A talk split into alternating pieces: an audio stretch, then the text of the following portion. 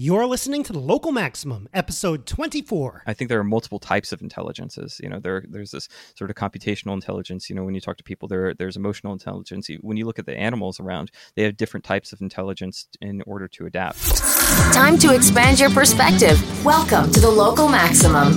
Now, here's your host, Max Sklar.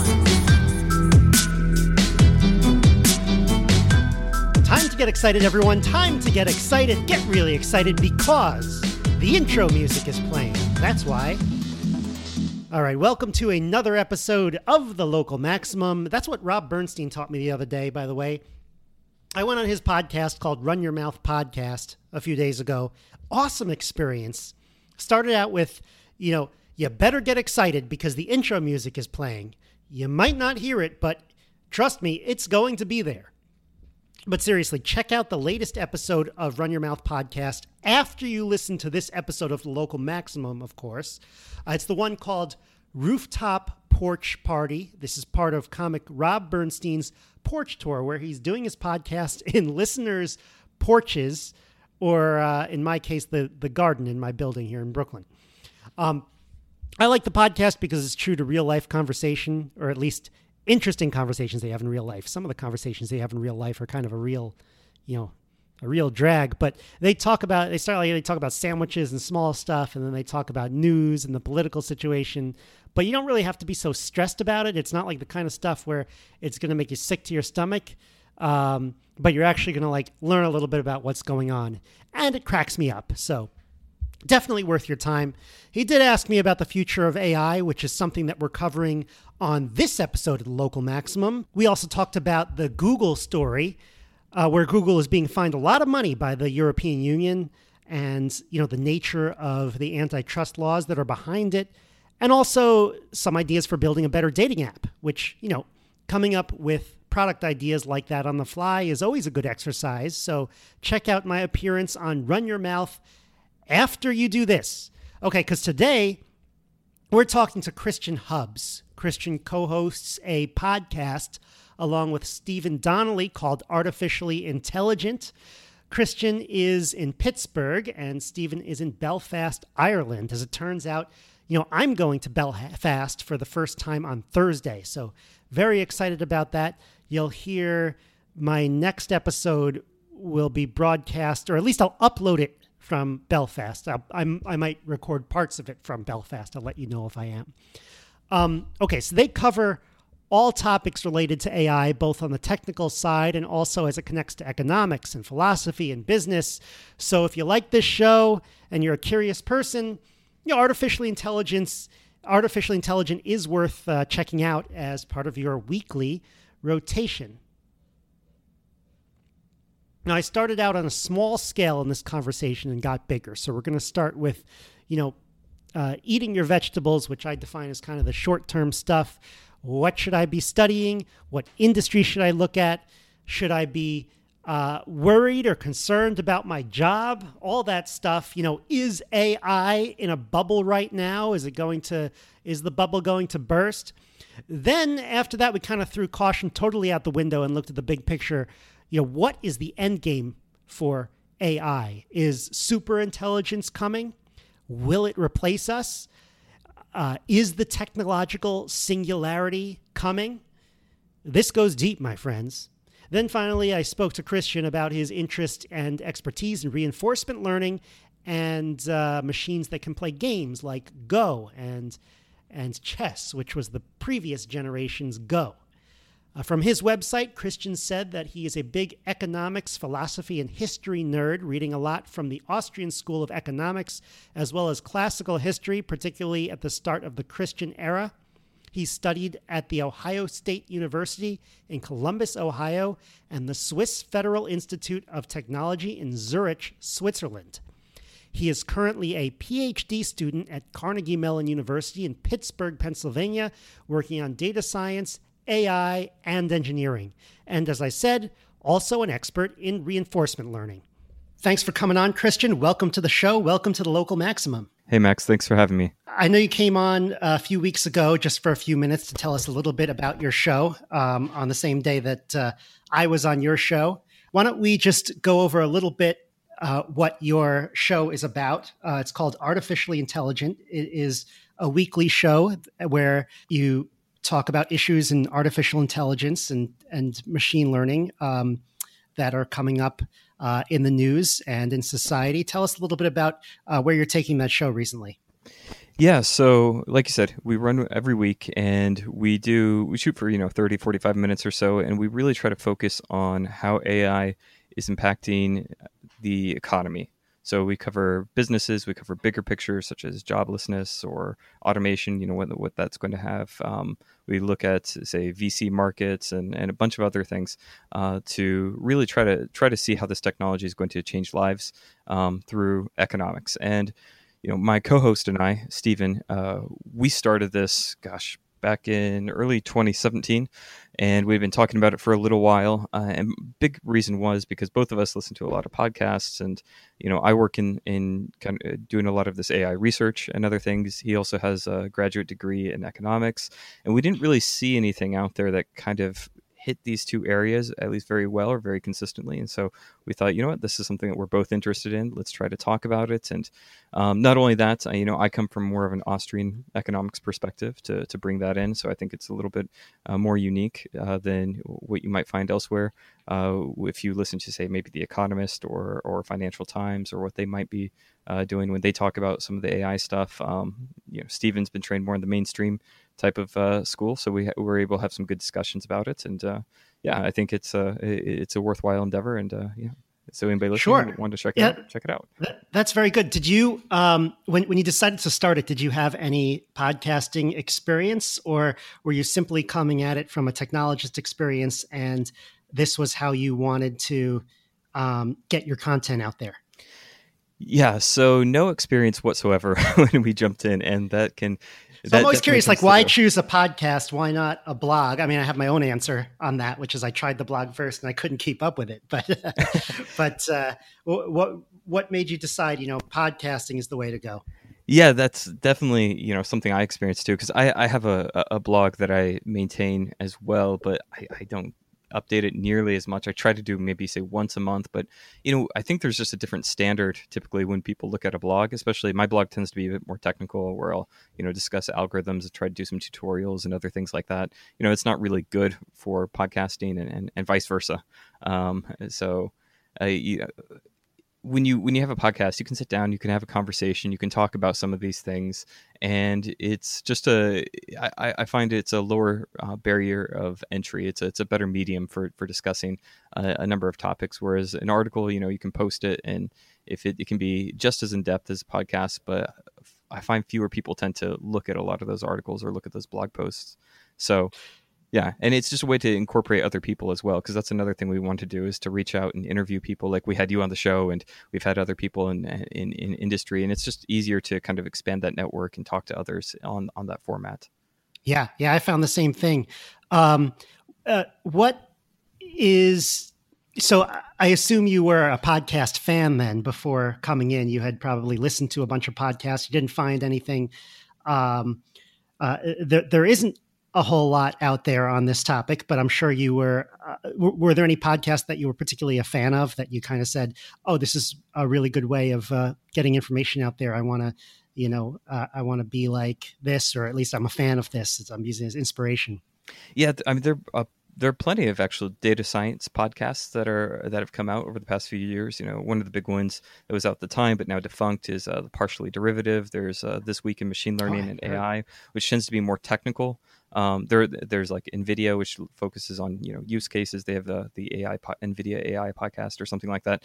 So you know what you find typically out there are, are quite a few, but there are a lot that are just are, are a lot more technical, where they talk with uh, with researchers and others about their latest research and and such. So um, yeah, there's there's some of that gamut. Some of that's good, and, and some of that like I'd like to do on my show, but it's um, some of them get way too dry and technical to be something that you're gonna want to listen to on your ride home or get much use out of is what I found. Yeah, exactly. Like, um, you know, I, I, think Sam Charrington does a great job with the TWIML AI podcast, and you know, I've had some correspondence with him, and he's, you know, it's a really, really well done. But there's sometimes, you know, at the end of the day, I'm, I'm tired, and I don't want to put that one on. I'll listen to it later, you know, when I've when I've had some rest or other things, just because it's it's hard Yeah. to keep up. There's so much great information in it, but yeah, it's just your brain just isn't always uh, prepared for it. Right. So uh, you've been running this podcast for over a year now, and it helps people understand how AI is going to affect their lives uh, in a direct and informed way.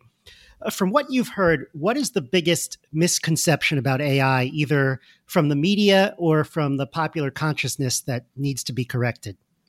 So jobs is a repeated issue that comes up all the time with people talking about automation and what that's going to mean for for the future of work and for joblessness and yeah you know um gosh what martin ford uh, he he wrote a book called the rise of the machines uh, a few years ago. And he kind of paints this dystopian future of this oligarchy that's going to be taking over because they've invented artificial intelligence technologies that have displaced all the workers. And so you have this small cadre that has all the wealth and everybody else has no jobs so they have no so they're just living in abject poverty. Um, and it's just it, it, economically that just doesn't really work out i mean who are these super wealthy oligarchs going to be selling their products to you know how's that going to work are they just going to be you know living on mount olympus essentially amongst themselves and you Isn't know watching the peasants below? Similar to like you know, uh, kind of the Marxist theory that a capital is going to continue to accumulate, you know, to a small group of people. yeah It, yeah it sounds very rehashed a little bit.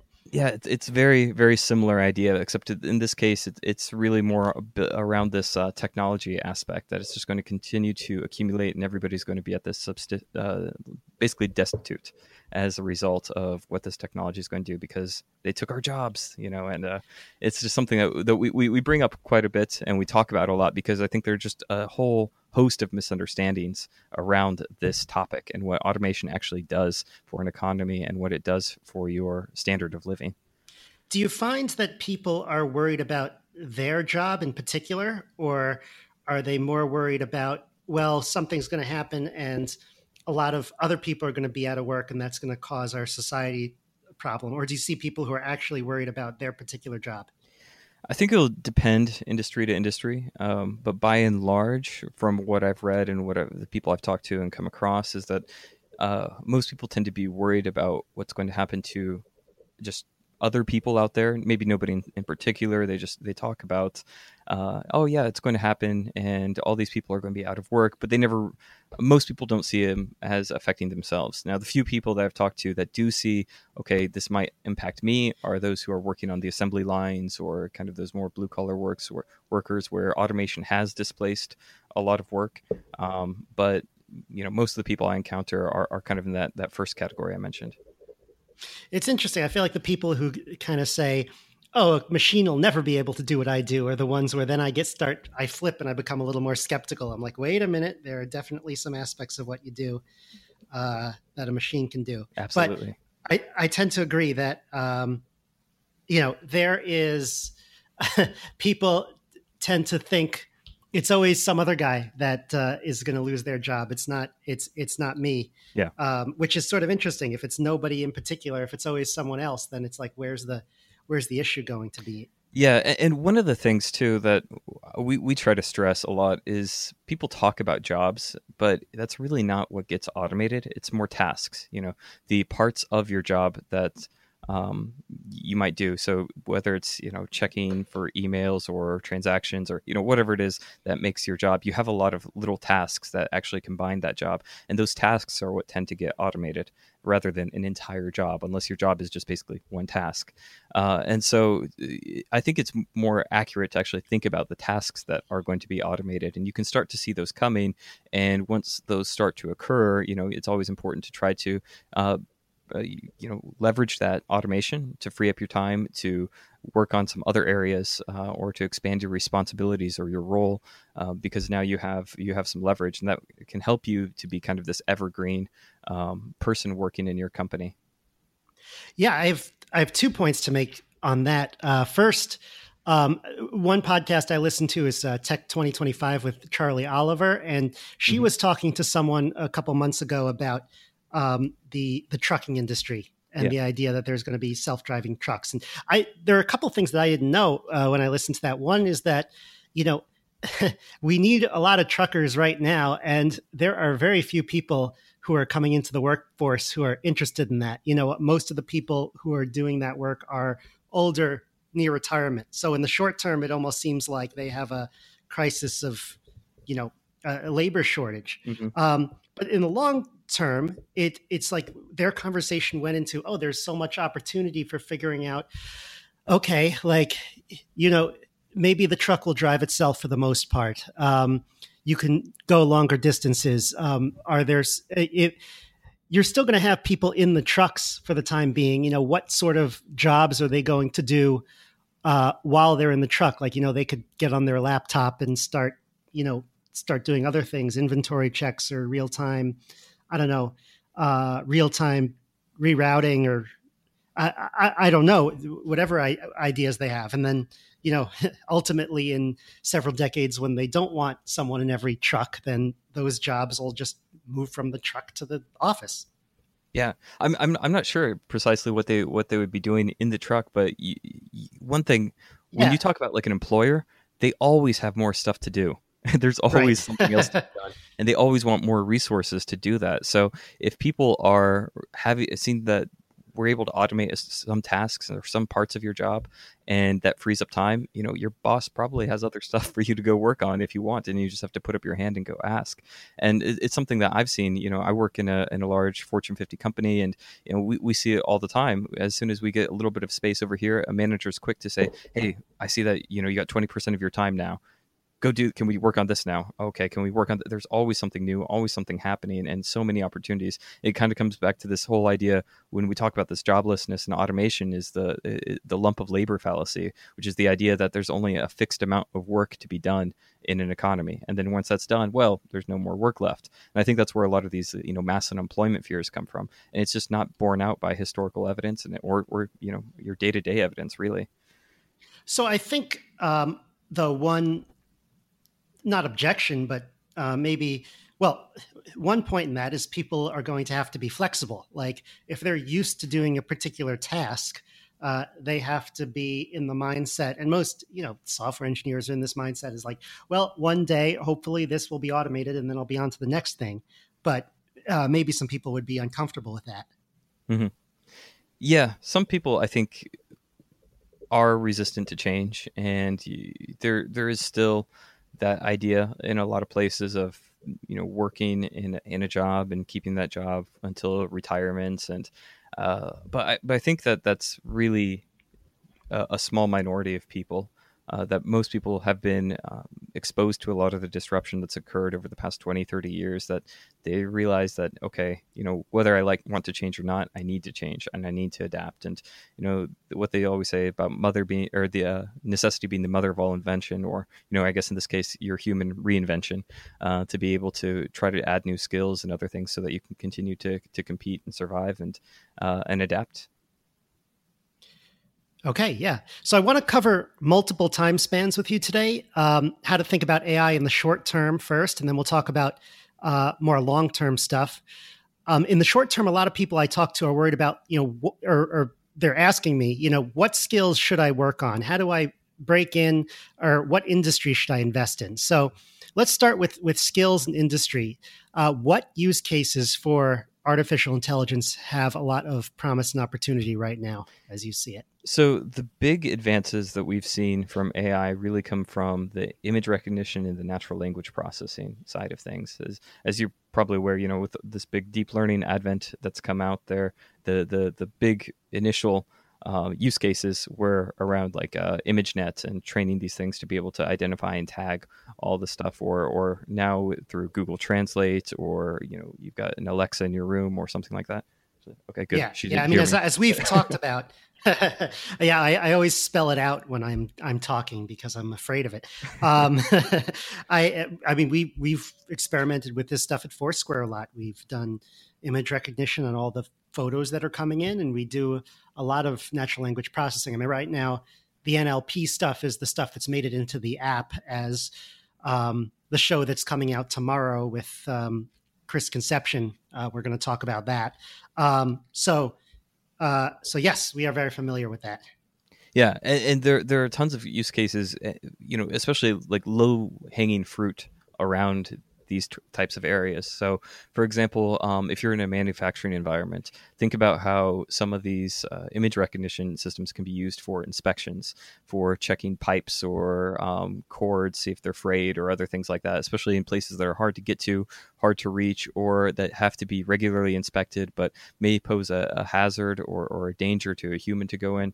You know, there's there are a lot of opportunities for using maybe some robotics combined with some of this image recognition classification technology to go into these these uh, areas, these confined spaces, and other things, and see, okay, can we find a crack, or can we just ensure that everything's okay um, for for our usual inspection? There's a big opportunity, and that's going to be huge for a lot of people because that's going to help cut down on workplace injuries and accidents and uh, hopefully make things just more run more efficiently because you can start to um, maybe not fully automate all these because sometimes you know maybe moving that robot or that drone around uh, you don't have a, a, specific flight pattern but you can at least uh, send something in there to, to go and identify this stuff for you on your own um, so that's one one probably um, more uh, low hanging fruit or, or, easier use case where you can take some of these APIs uh, off the shelf, you, you know, train them on some images that you have, assuming that you have the data of that area, or you can maybe generate it actually using some GANs or something along those lines to see what you know these cracks or these this corrosion issues might look like, uh, and then be able to go and put that into play. Yeah, this is uh, starting to happen now. I think. Oh God, I don't remember. I was in. I remember some situation where I was seeing uh, image recognition was being used to sort um, a certain product in terms of uh, defective or not, or mm-hmm. maybe it was sorting, maybe it was sorting some kind of a fruits or something. I don't remember what it was, but was it the they, cucumber it's machine? definitely used. I don't think it was the cucumber machine, but tell me about the cucumber machine. so, so this was something where. Um, oh no, I think it was a cocoa bean machine. I think I went bean. to a chocolate uh, factory down here in Red Hook. That's what it was. Oh, okay, okay. Well, the, yeah. the cucumbers, it, it's something very similar. I think it was a Japanese farmer was uh, trying to sort their their cucumbers basically on on quality because you get a better um, price at the market with uh, certain you know aesthetically pleasing cucumbers apparently. And uh, I'm not sure about how you segment the cucumber market, but you know they, they they were able to figure out so that they could actually classify it and then sort the cucumbers um, just by getting a few TensorFlow APIs and having something run uh, automatically and then put that into their into their um, conveyor belts to to be able to sort things out. So yeah, that's a that's one case where you can you can try to to work on this image classification recognition.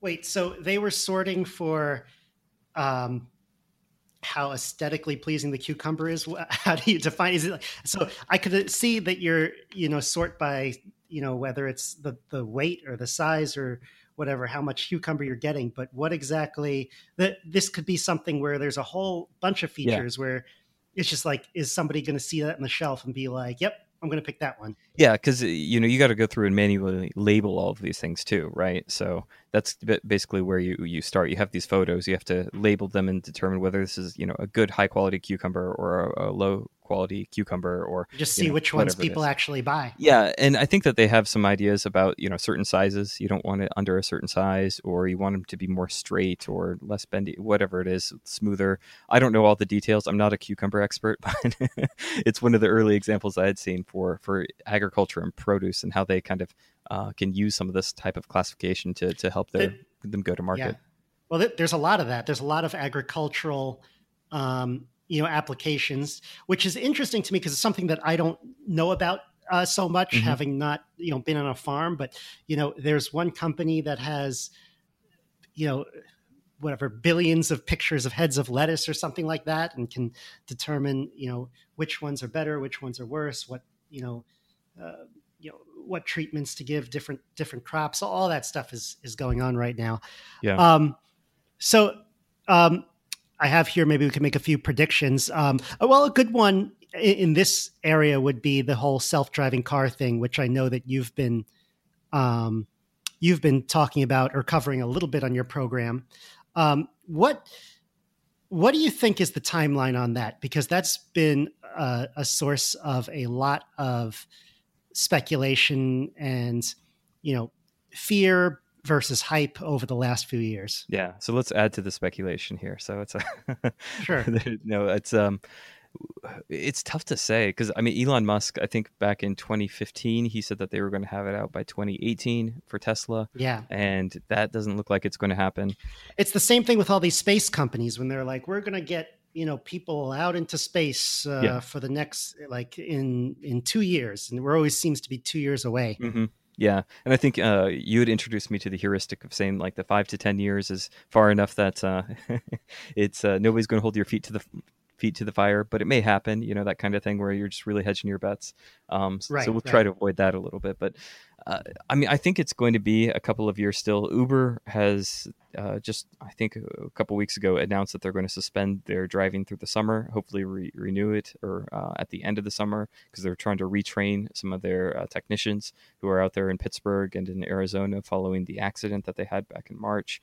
Um, we haven't really seen a whole lot out of Waymo over the past couple of months uh, since they had um, uh, for for new accomplishments. Um, Tesla still hasn't come up with stuff. I mean, I, am starting to think that self driving cars might be taking a little bit longer than uh, most people had initially um, estimated, and, and, myself included with that. I thought you know by the end of 2020 we'd probably have have these out there. You know, back in 2015 when I was thinking about this, but now I'm thinking it might be more into the mid, um, you know, 20 23, 2024, maybe, uh, which I, I, I wish I could be more optimistic, but it seems like there just seem there tend to be these uh, uh, issues that continue to pop up and pop up, and it just never quite gets there. But I'm not super close to the industry myself, so it's just uh, kind of the feeling that I get from reading up on it, reading a lot of the articles, and and talking to some of the people who are who are working a little bit more closely.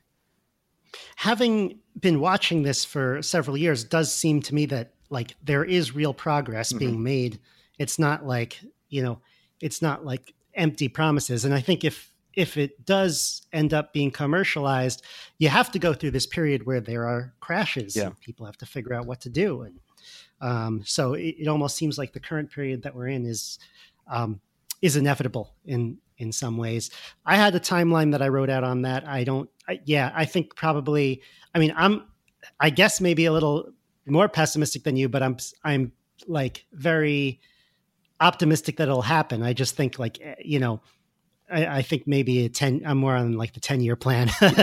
Matter of time, but it's just yeah. When is when is the time going to be? And uh, it's uh, it's tough to really say because you've had rumblings coming out of Congress about regulation, uh, and which is likely going to slow down progress if they start to get involved in a lot of these. Um, you know, th- there's been quite a bit of backlash against Uber uh, for for the accident. Obviously, um, you know that's an accident that really shouldn't have happened uh, because as right. uh, as this uh, lady was crossing, I mean, it was completely dark.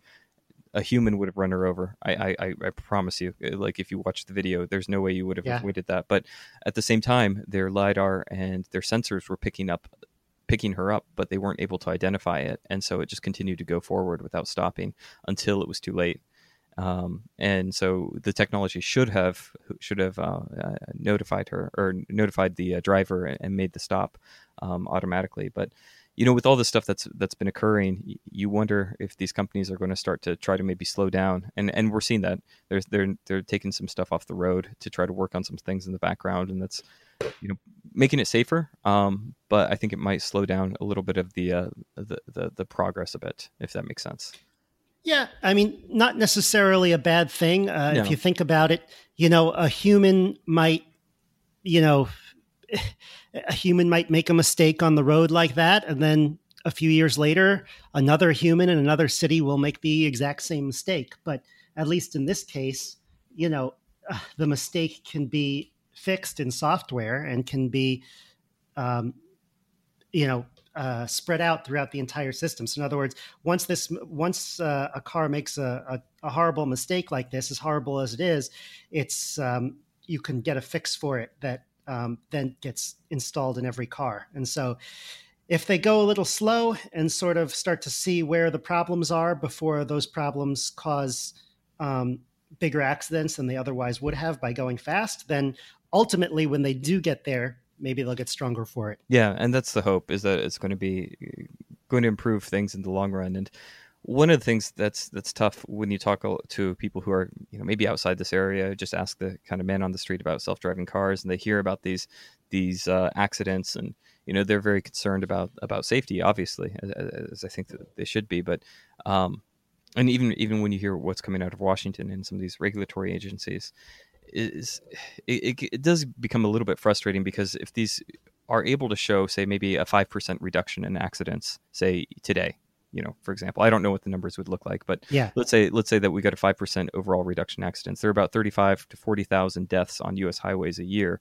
I mean, a five percent reduction um, in in in deaths. I mean, that's that's saving lives out there. I mean, they're still not 100% safe. And i think that's one of the difficulties that they're running into is that these are billed as being safer which they will be but people are kind of expecting this this uh, uh, large you know step forward in safety maybe not this kind of incremental or gradual move forward which uh, you know again every accident is super high profile and so it, it, it, kind of tarnishes it and people are more likely and more more comfortable trusting themselves rather than than a machine even if it is say 5% safer or or 10% or, or more so just because it has had some failures in the past. Yeah i understand the impulse to want to have more control mm-hmm. even if it is um, even if it's you know not as safe you know statistically. Um, i i think i can understand that um, even though I'd be happy to get into a, a self-driving car that's safe. I do not. I'm the only person who doesn't trust myself on the road. what do they say? Like everyone thinks that they're, they're a, above, above, average, average yeah. driver. Yeah, no, I I'm I know I'm below average because first of all, I don't drive uh, very often, and when I do, now fortunately, I've been able to avoid an accident because I'm so you know. Uh, I'm I'm I'm so cautious when I do get behind the wheel, but uh, you know, it's still because I'm scared to death every time I do. Um, okay, uh, all right. So now on to the investment side. I know that you covered back in 2017 uh, some companies that seem to have an awfully high valuation without a proven product. So this suggests that we may be at the peak of the hype cycle for AI, uh, but you could never be sure. And so I hate to be all uh, go all Game of Thrones on you, but is AI winter coming? And first, let's define AI winter because that's a term that a lot of AI researchers and entrepreneurs know about, but maybe not the general audience. Yeah, so AI winter is something that came about um, after the artificial intelligence research community saw this massive evaporation of funds that came their way. And actually, we did a podcast on this topic, exact topic, a, couple of weeks ago. Um, and it happened, I think, first time in the uh, 60s and then again uh, 70s and 80s, where, or sorry, in, in, the 80s up until the 90s, where the funding, which was primarily driven by the U.S. government, um, by DARPA and, and uh, some of these other U.S. Uh, agencies, they were putting a lot of money into it, but then the results just didn't really quite match up with the hype. So one of the, the early results that they were looking at was uh, translation from uh, Russian to English, um, and this has kind of led about uh, precipitated the first AI winter. Um, and you can think back in the 60s, Cold War, this was a huge, huge deal. There were some early results that said, okay, we can actually translate this using AI, but it stalled out pretty darn quickly. And once that happened, this, this, some of the funding started to dry up. And then um, there were some additional uh, breakthroughs that happened kind of behind closed doors in the background with with uh, that reduced amount of funding, uh, and that led to the advent of say like of these expert systems and other things that came about in the 80s and into the 90s. And then when those found were shown to be more brittle um, a lot of the funding then dried up again. So they would get these sort of peaks and these valleys between getting a lot of the funding. It was really driven by government spending more than more than anything else. And so a lot of people are concerned about another AI winter coming in the future uh, because of all the hype that's occurred around the around the technology. I mean, you see it everywhere. You see it, like like you said, we talked about some of these VC funds and, and others that are going out there and um, uh, putting money into these startups uh, without any product that have been going around going on for quite some time, um, and they have no market, no no revenue, nothing like that, and they're getting billion dollar valuations uh, because of their AI technology, basically and you just think, wow, is this another bubble? And I think a lot of the signs point to, yeah, this is another big bubble, and it could lead to uh, this uh, contraction of funding for researchers in the, in the near term um, if, if the bubble t- winds up popping. And the uh, third AI winter is basically what what would uh, result. Do you think there are any opportunities that present itself during the uh, AI winter? Yeah, um, definitely. There, I mean, there are there are opportunities in any market. You know, whether you're going up or whether you're going down, um, you can find stuff. It's just going to be a lot harder to to raise the raise the funds and other things. But it tends to be tends to be good for for the um, markets and the industries actually when they kind of go through these uh, contractions because they have to really double down on their on their value proposition and their use case um, rather than uh, you know thinking about these these big grand ideas but they can they really need to focus more on what kind of value can they deliver? How is that going to move the bottom line? And how how is it going to actually benefit their their customers as, as they go out to market? So it's it's basically a correction as a lot of this these uh, the funds have to be redirected to other areas of the economy um, after this. Right. It's interesting that you mentioned, you know, uh, Russian translation during the Cold War in the 1960s. That it didn't pan out in the, in the way that it, it did because the technology wasn't there yet. But like, imagine, you know, imagine if I came, you know, if I, uh, you know, got a grant in the 60s and I came back to them and I, I presented, uh, you know, hey, I present to you Google Translate. they would have been like, holy crap, I would have paid an extra trillion dollars for this. You know, yeah, yeah. but uh, it's just not feasible to do it at that time. Yeah, and you know it takes time for this stuff to develop, and what we what we're seeing now yeah. versus previous forms of AI is really this data driven artificial intelligence, um, which which it represents. Explain. Yeah. So with the explosion of the internet and all this other stuff that we have, um, and the massive computing power, you know, the the, the continue uh, continued march of Moore's law, which is starting to break down. Actually, has been for, for a couple of years now. But um, we have more data, we have more com- uh, computational space, and uh, more of it's available, um, as well as some algorithmic breakthroughs as well. But still, even this deep learning stuff is coming is, is still been around for a little while. It's just we haven't had the data to be able to feed these algorithms. Uh, you know, we haven't had Google size data, et cetera, or, or Amazon or Facebook uh, to be able to make this stuff uh, work because all these techniques uh, for, coming from deep learning are very data hungry. And so even if you were able to take these same techniques and the same compute power, you know, two of those three aspects that we need, uh, back to the 60s, you probably still wouldn't be able to make it work just because you wouldn't have as much labeled use cases in order to make it to, to, to get something off the ground so you can get these effective translation systems yeah right do you think that um, do you think that the whole uh, idea of data driven ai in other words it doesn't I mean, it does matter what algorithm we use, but what's important is we have a whole lot of data. Uh, but you've mentioned that you know uh, human beings can learn with much fewer data. Mm-hmm. Um, there are some algorithms we have out there that learn with you know try to try to attempt to learn with less data. Um, do you think there's a possibility of moving towards um, you know uh, research and how do you learn from less data, or is it going to you know with the Internet of Things just be hypercharged into um, into okay now now we want to go to the next order of magnitude? I mean, I guess I'm just leaving that as an open question. It could go either way.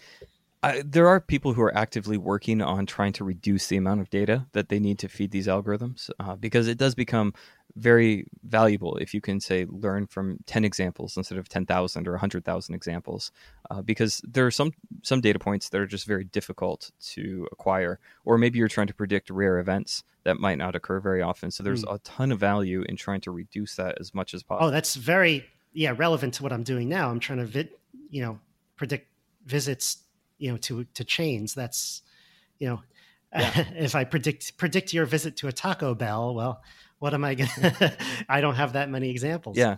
Uh, i mean i was working with uh, somebody earlier this week down in the houston area and we were talking about how to do some of this predictive maintenance type of work. And they have you know four examples of uh, you know say a pump. And they've got they've had you know five failures in 10 years and they're trying to predict it. It's they've got tons of data because it, you know it's sampling at you know whatever 60 hertz or, or whatever the sample rate is for the temperature for the vibration measurements etc um, so even if you have all that data but you only have five examples that you're trying to learn from you know it becomes tough to try to predict this in advance yeah yeah i found that very early on that uh, scarce data is a thing that uh, comes up over and over again. I mean, there are a lot of situations where you have, you know, data is cheap. I mean, some of the like character recognition, I think, you know, the, the, the data is cheap to get more examples of the letter yeah. A. But in a lot of real world cases, uh, you have um, you have a, a, a, scarcity of the of the label that you're trying to learn. Mm-hmm. Um, okay, So now we get to the fun part, and that's talking about the long term. Uh, when we think about artificial intelligence, people like to project uh, to an end game. You know, where is this all leading? So some people suggest that we're heading for a singularity around the middle of the century, followed by an out of control super intelligence that emerges from a single point, like some lab somewhere, and then it surpasses and completely replaces all life on Earth, and we're all of a sudden, you know, irrelevant. And on the other end of the spectrum, there are people who think that, well, you know, even just general intelligence isn't impossible, and we're just going to be stuck with kind of learning better and better na- narrow AI systems, and it'll get a little better in 50 years, but that's kind of the best that we can expect. So, I guess my question is on a, and I think you've mentioned both sides of the argument on your your show, and so I, I guess I want to ask you on a scale of one to ten, where one is you know narrow AI only, and ten is super intelligence wipes us all out uh, with perfect information. Uh, where do you fall? Yeah, I'll put myself at like a three on that scale, maybe. Interesting. I, am not concerned okay. about the super intelligence side of things at all, but I think that you know we are going to get some good advances through the narrow AI space, um, and I'm I, I, don't really have a super tight, airtight argument against AGI. I've been thinking about it for a while, um, but I, I, think there are a lot of things that you can point to. For example, um, when you think about intelligence, so Nick Bostrom is uh, uh, over at Oxford. He wrote this book called uh, Superintelligence a few years back, and it, it's kind of been the main um, siren for this this super intelligence explosion. And the way that he vi- he visualizes intelligence is really on this single axis scale. Um, you know uh, that it's just going to be able to continuously increase um, without bound, without limits in this in this single dimension of just intelligence.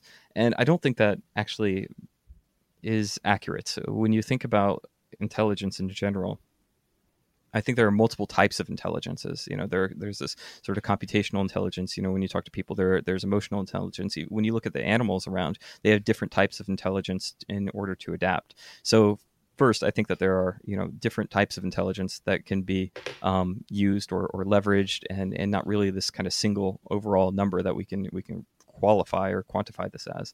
And the other thing too is this type of runaway exponential growth. I'm not sure if that's even if that's even plausible uh, to to think about it uh, as being this sort of limitless uh, intelligence, even if it was on the single dimension um, that that can continue without bound. So, I mean, let's make a distinction here between super intelligence and general intelligence. There is a difference, right? Yeah, between just yeah. Yeah. So, like when you talk about um, artificial general intelligence versus this super intelligence, right? Is that the the distinction? Yeah. Yeah. Yeah. Yeah. So, um, people when they think about it, oftentimes conflate the two. Uh, so, the super intelligence is really that runaway of artificial general intelligence, where this AGI is this idea of basically um, being able to replicate human intelligence in in silicon. Uh, so, kind of this all-purpose learning algorithm and there's debate even over that like i mean i don't i'm not sure that humans are this all-purpose learning algorithm or, or anything like that uh, to, to begin with but um, that's kind of what most people have in mind they tend to anthropomorphize it and think about uh, humans just being able to do it more and more um, in this but API. couldn't you say it's like a i mean you know, there's some things are more general and some things are more specific, and maybe it's a sliding scale. And so, what we call general is somewhere in the vicinity of what a human can do. Sure. Yeah. Yeah. And and I think that's what most people have in mind when when they when they talk about it. Yeah. Yeah. And so, our so you're kind. Of, it sounds like. Tell me if you're if if if I'm wrong.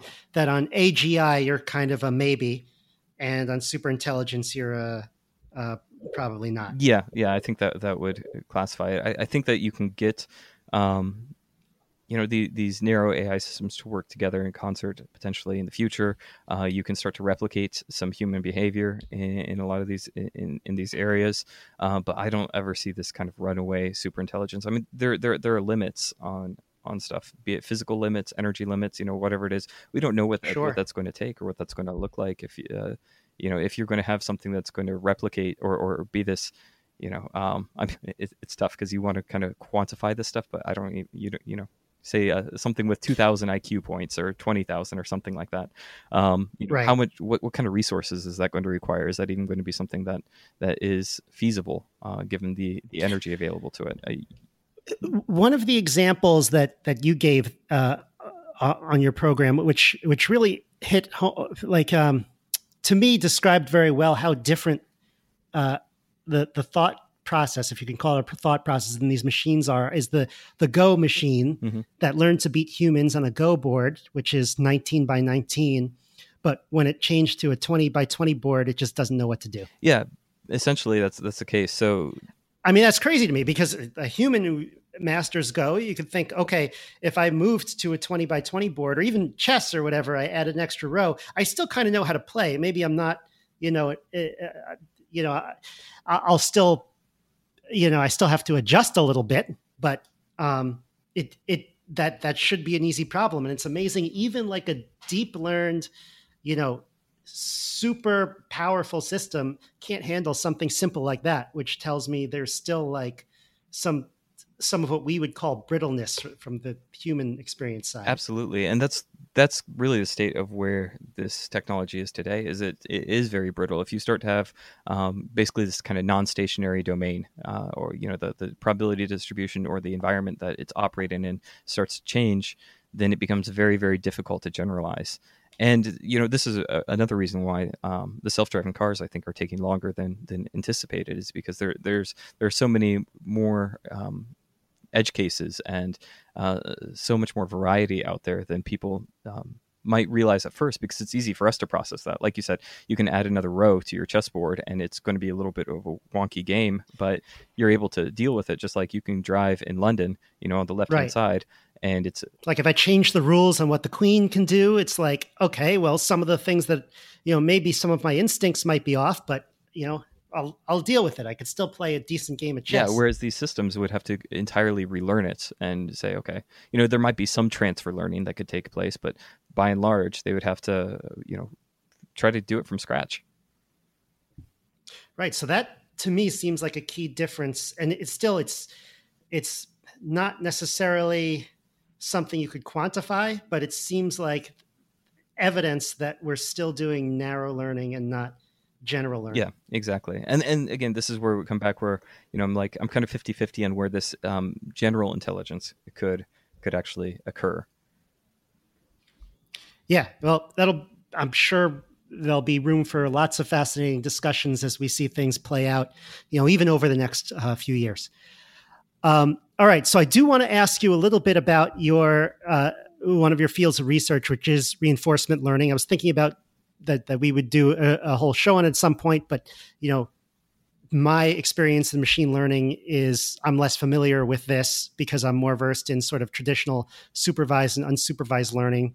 So, is there an easy kind of definition of reinforcement learning that you can give just to give people a little taste? And then maybe we'll talk about it in a future show. Yeah, so reinforcement learning is really about training an agent to act and in an environment and to learn from that sort of feedback. So when you think about unsupervised learning, you're trying to understand patterns within the data, right? Doing some clustering algorithms or something like that. Supervised learning, you're trying to learn from this labeled data. Uh, and trying to you know uh, be able to accurately predict w- what's going to happen um, when stuff comes in. Now, reinforcement learning, you don't have any labels. You just basically have an agent that starts to try to learn how to play a game. So, take Go for example. This was trained through reinforcement learning. Um, there was some supervised learning in the early iterations, but um, for Alpha for AlphaGo, they basically just said, okay, here here's some Go games make some moves and you play against another version another ai version of yourself you know copies and then you find out what happens at the end. When you win if you win you get a signal of you know positive one so you get a, a good reward. If you lose negative one. And the idea is to be able to try to change it so that you can learn to get that signal more and more um, to maximize that to, to optimize for getting that that positive reward signal. And so that's kind of the basic so it sounds idea like of it.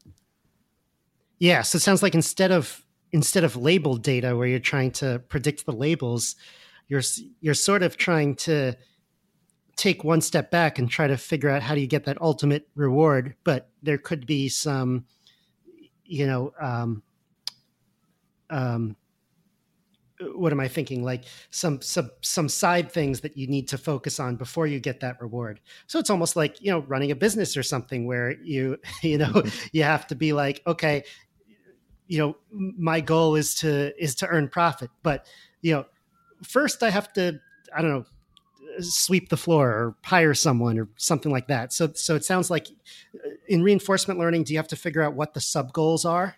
So you could, they'll learn strategies uh, along those lines. So, um, for example, you know, playing with this AlphaGo thing, um, when Google DeepMind had rolled it out against Lee Sedol, there was a uh, move. I think it was in the second game where it had made that nobody had anticipated at all. Like it was playing at a very high level. Um, you know, it was playing against a 18 time world champion Go player in this very complex game, much more complex than chess, uh, as far as you know your your number of spaces that or number uh, search space and number of actions that you can actually take. Um, right. And it made this made this move that people just didn't anticipate. It had like a one in ten thousand uh, probability of a human actually making that move, is what it had calculated, mm. and it chose to go here and just completely threw everybody off, and it became the beautiful move uh, because it found this kind of new strategy, this new way of playing that people, even in the three thousand year history of Go, hadn't explored before.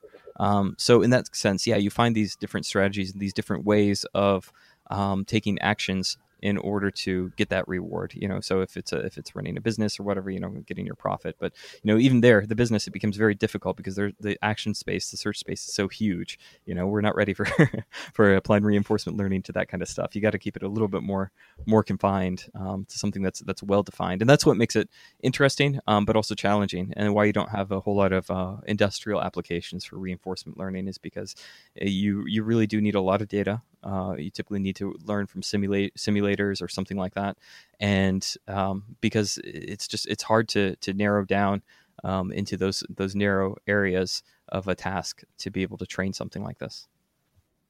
Now, if if you have a reinforcement learning system playing Go, um, does it get feedback before the game is over? Like, for example, um, midway through the game, does it know?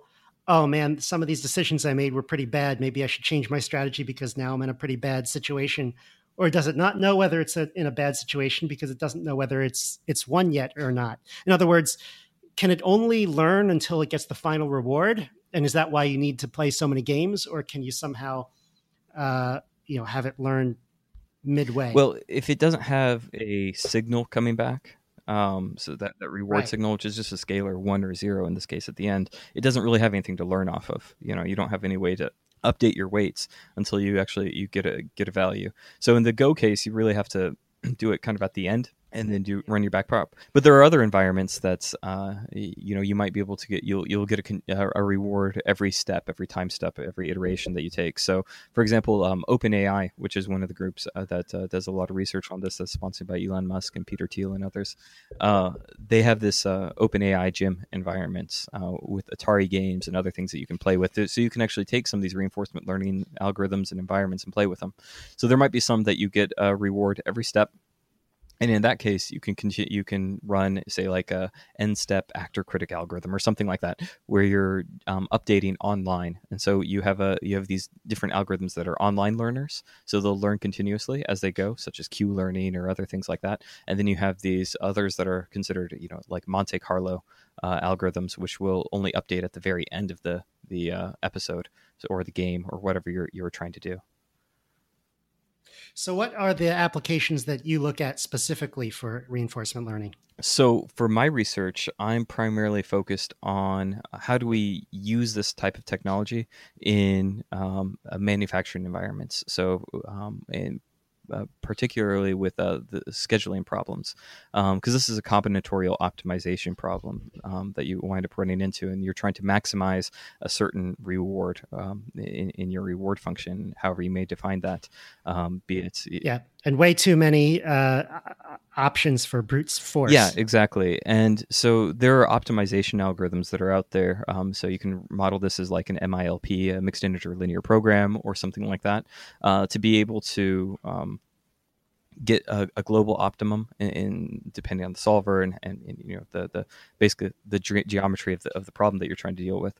Um, but I'm trying to see if if we can actually maybe use uh, deep reinforcement learning uh, in conjunction with this or you know see where some of the trade-offs are in these areas because in a lot of cases it's very useful if you can actually learn from some of the data. It's easier to set it up um, and if you have a lot of data um, for for some of these systems, uh, maybe for like a control system application or something like that, where you might not be able to model, say, uh, everything that's happening inside the system, but you still want to be able to control it.